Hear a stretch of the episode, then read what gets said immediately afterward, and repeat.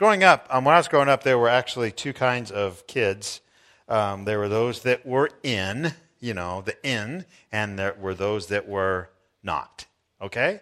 And, and, and one of the ways that you could tell if a kid was in or not was based on the kind of jeans they wore. Okay?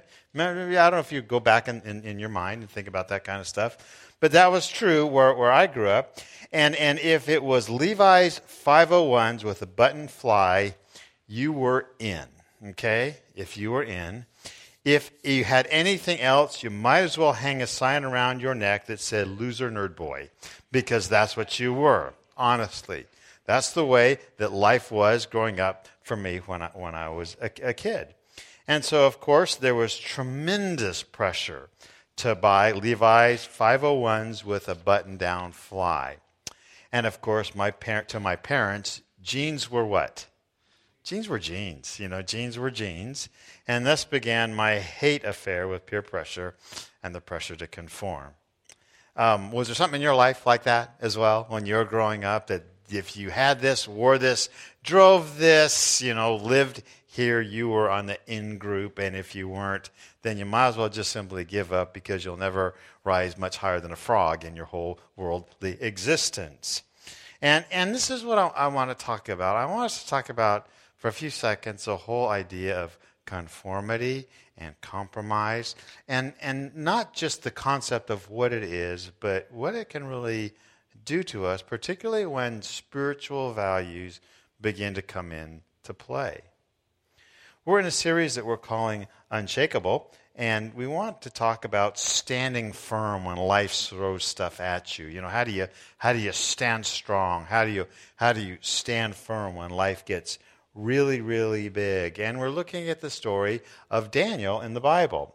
Now, everyone knows something about Daniel, okay? Everybody knows. You can talk to anybody and say, Tell me what you know about Daniel in the Bible. They would say, Well, Daniel in Lion's Den. That comes from the story of Daniel. You ever heard the term the writings on the wall? Ever heard that term? Writings on the wall? That comes from the book of Daniel. Okay? Have, have you ever heard the term, here we go, shaky, shaky? Have you ever heard that term? That doesn't come from Daniel, that comes from the Wiggles. And we talked about that last week. anyway, but when things did get shaky, shaky, Daniel stood strong. He was one of those people that was unshakable. And again and again, things would come. And I would imagine he would eventually begin to start saying, ugh, not again, you know, not again. Here comes something else, and I got to stand firm and I got to stand strong, and I'm going to stand true to my convictions and true to my values and true to who I am and true to who God is to me as I'm going to get as I want to get get through this.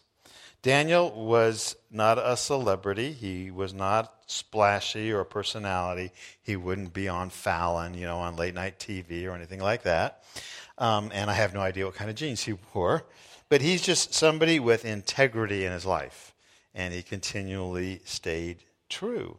And, and I've always admired him.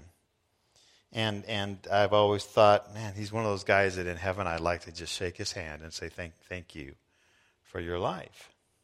The Bible says this In the third year of the reign of Jehoiakim, king of Judah, Nebuchadnezzar, king of Babylon, came to Jerusalem and besieged it. Babylon is the big dog country, and they're kind of eating up other countries, and they come to Jerusalem. They come to Judah, the country of Judah, and the city of Jerusalem. And if they're the big dog country, they're going to eat up small dogs, and they ate them up as well. It says this The Lord gave him, that would be Nebuchadnezzar, victory over King Jehoiakim of Judah, and permitted him to take some of the sacred objects from the temple of God. So Nebuchadnezzar took them back to the land of Babylonia and placed them in the treasure house of his God. And if you were there, if you're one of the residents, it would be like here. All of a sudden, you'd see the tanks and the forces coming over 92 or coming up one and coming down one, and pretty much they surrounded us, and they'd begin to start carrying off the best stuff. They basically overran the place. They took the best food, the clothes, furniture, you know, fishing gear, whatever else they took. They took back to their own place. Now, not only did they take stuff, they also took people. All right? They're going to take people back to their country. And the people were told, grab your stuff, you got a long walk ahead of you.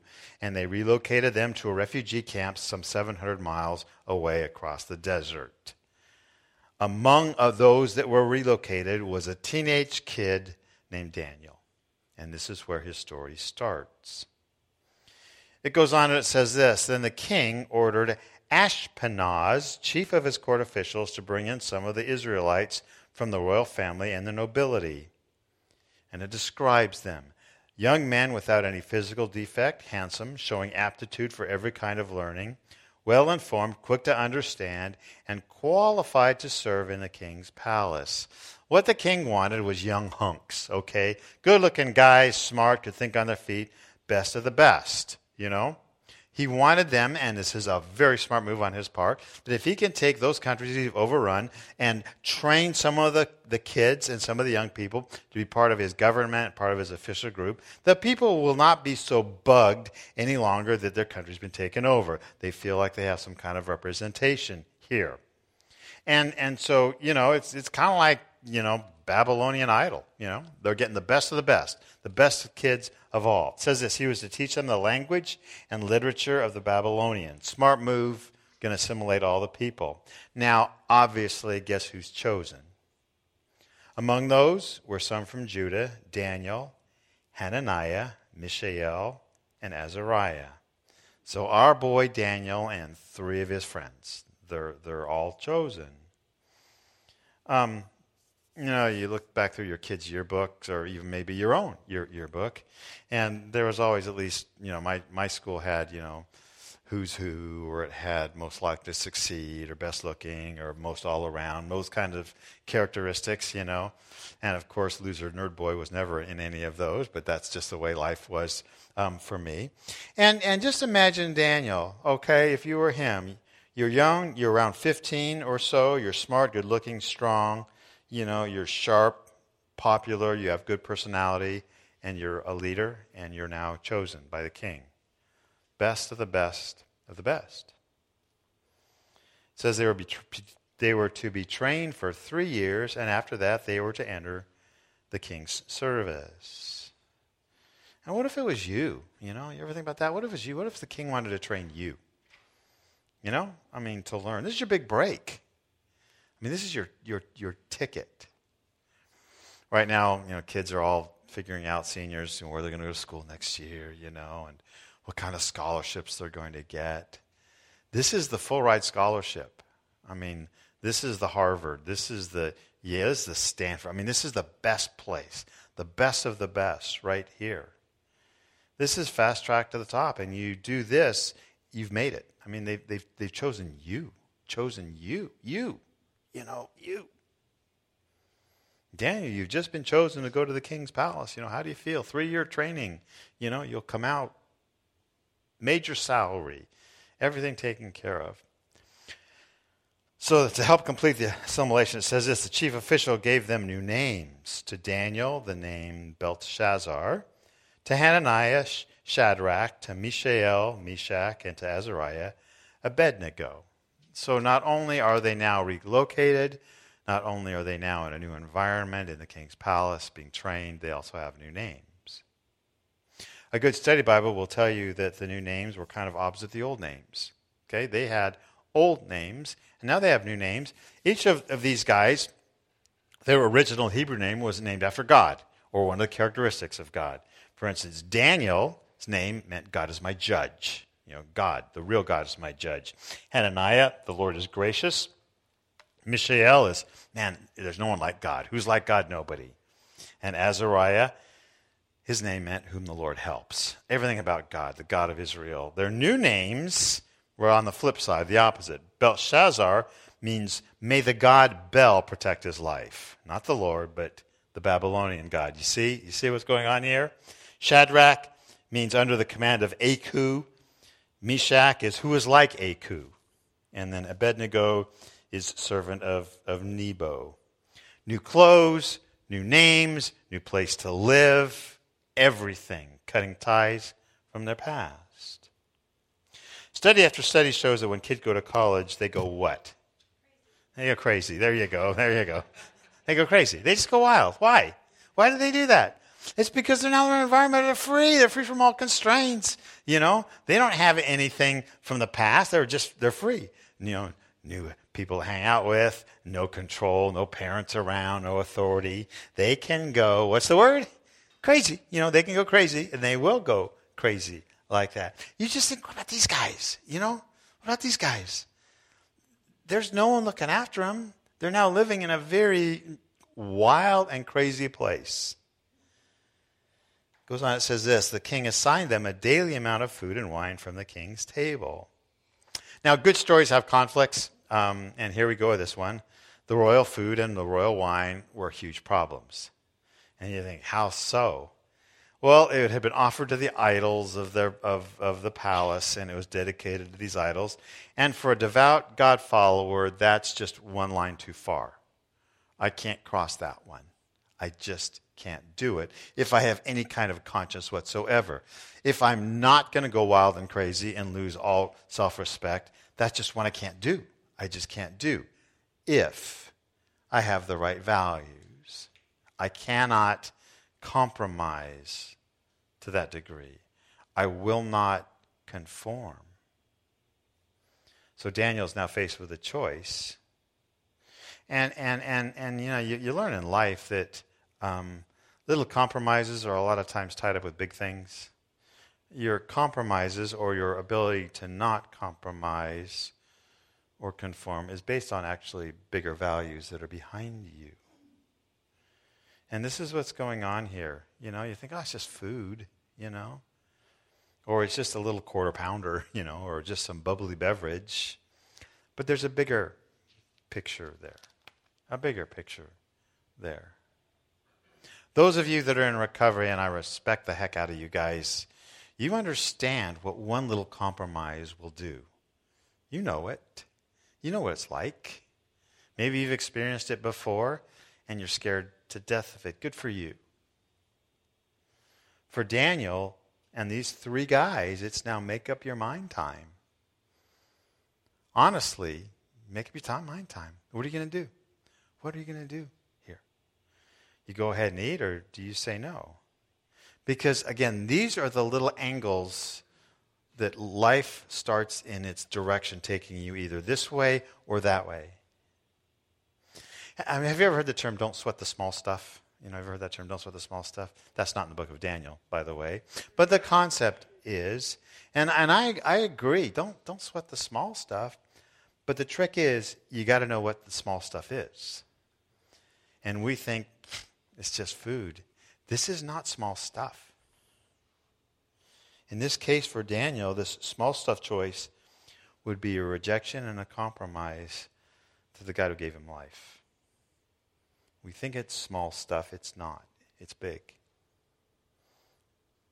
It's a small deal, but a, a huge deal. And, and I, I put together a short list of, of all the reasons why Daniel and his friends could have eaten the food. And, and actually, the short list became all the reasons why any of us might stumble and fall or fall into temptation. This is all the things that they could have said. And these are all the things that maybe we say in this. First of all, number one, it's just a small thing. What's the big deal? It's just a small thing. Number two, others are what? Others are doing it. Daniel and the three guys are not the only Judean kids who were chosen. And it seems to me like there's probably a hundred more, only four stand out and said we can't do it. So you're in the 4%. Number three, no one will know. No one's going to know. Who's going to know? They're in a palace. They don't even have the same names anymore. You know that? Parents are miles away. You know, who's going to who's going to really really know? And who's going to tell? And then number 4, God or life hasn't been that good to me. And that's one that we sometimes struggle with because we think, man, you know, if God were better to me, I wouldn't have this temptation, or this is the way I need to actually just kind of medicate myself. If God were better to me than this, then I wouldn't be tempted to go down in this, in this, in this direction. God has not shown himself particularly good to Daniel. He got exiled, you know, he's out in the middle of nowhere. Number five, if God doesn't want me to do this, why does he make it so easy and seem so right? Okay, there we go. You know, and there we go. Do those ever hit you? You know, it's like If God doesn't want me to, why? I mean, look, at, it's right there. The food is right there. smells good, looks good. You know, I'm hungry and all this kind of stuff. And these are all the reasons why we conform or all the reasons why we compromise, isn't it? I mean, it's right there, right there. No one knows. So how do you get through it? First of all, number one, you got you got to make the tough calls. You got to make the tough calls. It says here, but Daniel resolved not to defile himself with the royal food and wine. There it is. Now, what's cool is this kid isn't even old enough to get his chariot license. You know, he's, he's a 15 year old kid. He's a kid. He asked for the chief of staff for permission not to eat these unacceptable foods. And he goes with his peach fuzz face to the official and says, I need permission not to do this. Now, this is not a small deal. Okay, this is a small deal. You just think, okay, let's give him, you know, you know, the other diet. It doesn't work that way because the king is major unstable, and if he doesn't like your haircut, he'll throw you into the pizza oven. I mean, that's the way this, this king really, really was. And, and as I was through this, I was like, where did this come from? Where did this come from in this kid? He's 15, 16, maybe. Where did this come from in a 15 year old kid, you know? I had to think this one out. Where does a 15 year old have the guts and the character and the strength to do this? I don't think I would when I was 15. I, I honestly don't.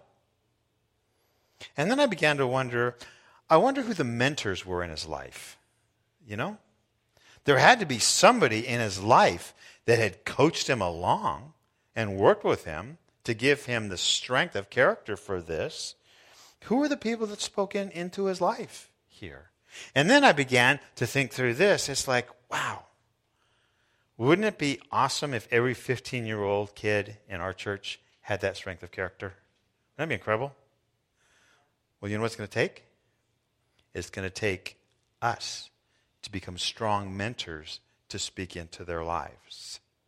And the more and more kids we're going to get into this church family, the more and more people like you to say, I'm going to do something to change another person's life so that when they're faced with a bunch of crud, whether it's in high school or college where they want to go, you know, crazy, they will think back to the time when they made a commitment to Christ and they saw an example of another adult that said, This is what character is all about, and this is how you live a life of faithfulness and commitment to God.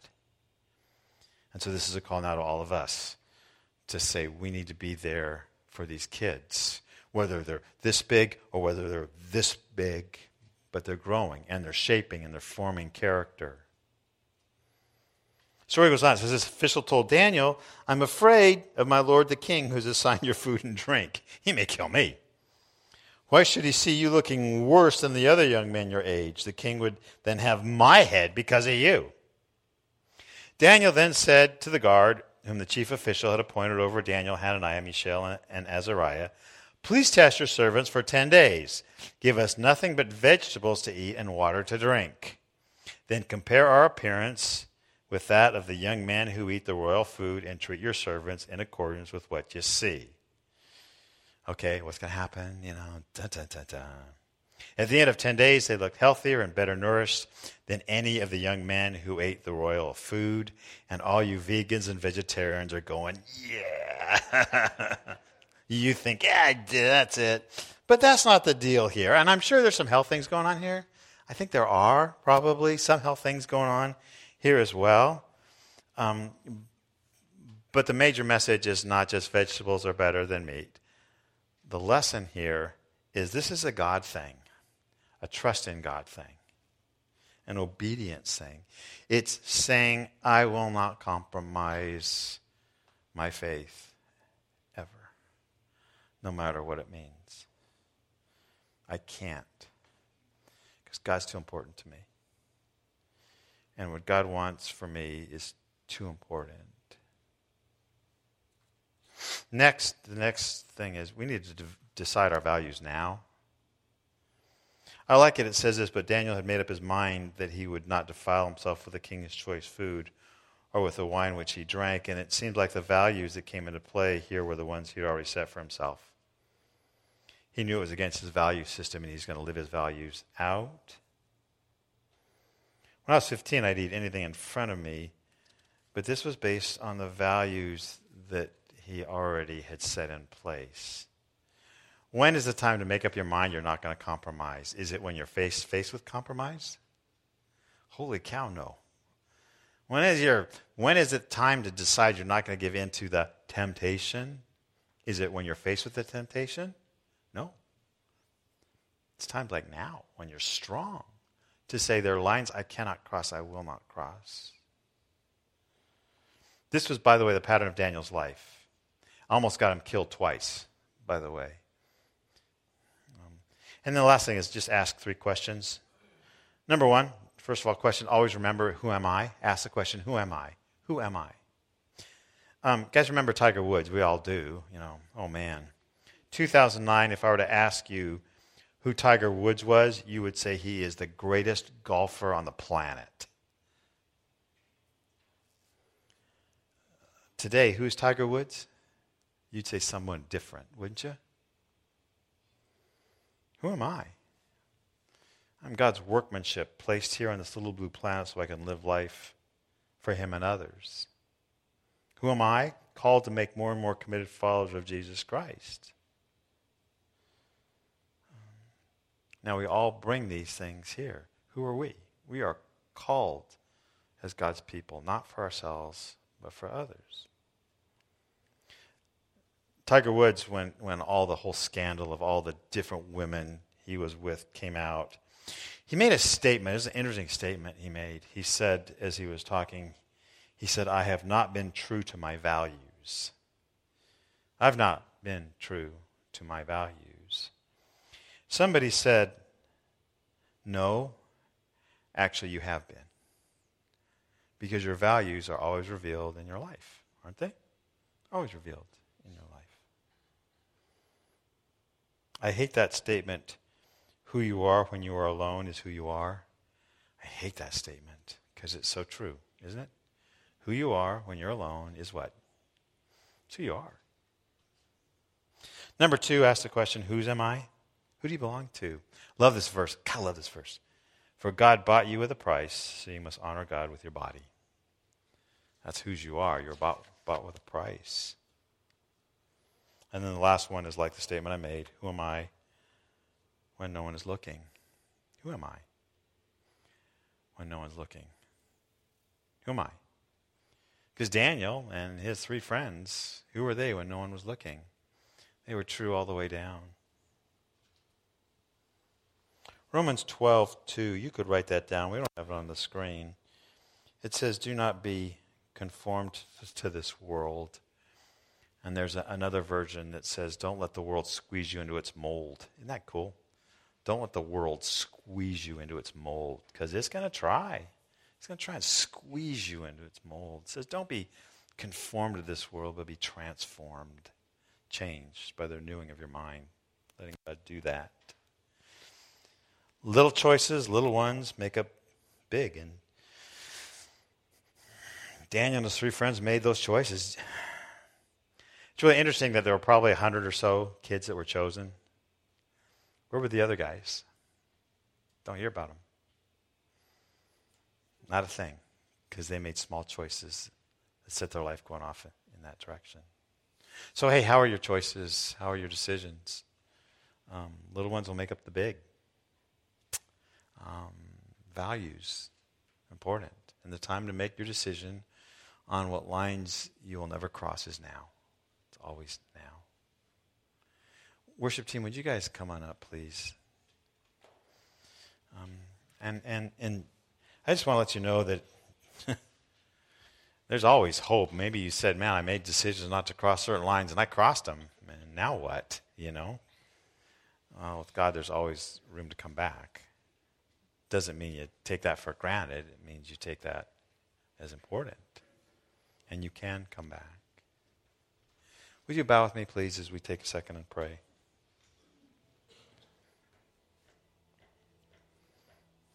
Would you, Lord, um, just show us, speak to us right now, the areas in our lives that we may be slipping, things that we are thinking or doing that are just not what you would want from us, and we know it. And, and God, when we come back, we, we will find strength in you. Help from you. And thank you for that. God, help us not to let the world squeeze us into its mold, but allow us to be changed by the renewing of our heart and mind as you do that. So wash us, watch us, help us. Thank you for these people here, the courageous decisions they make day by day to live a life for Jesus Christ. God, just continue to bless them as they do, and we thank you in your name. Amen. Hey, thank you guys for being part of tonight. Um, there are cupcakes back there, and they um, are all low carb, low calorie, gluten free, every single one of them. And they have not been offered to idols either, so you can eat them. They're safe. They're safe to go. Let's stand up. We're going to finish the final song. God bless you guys. Love you. Have a great week.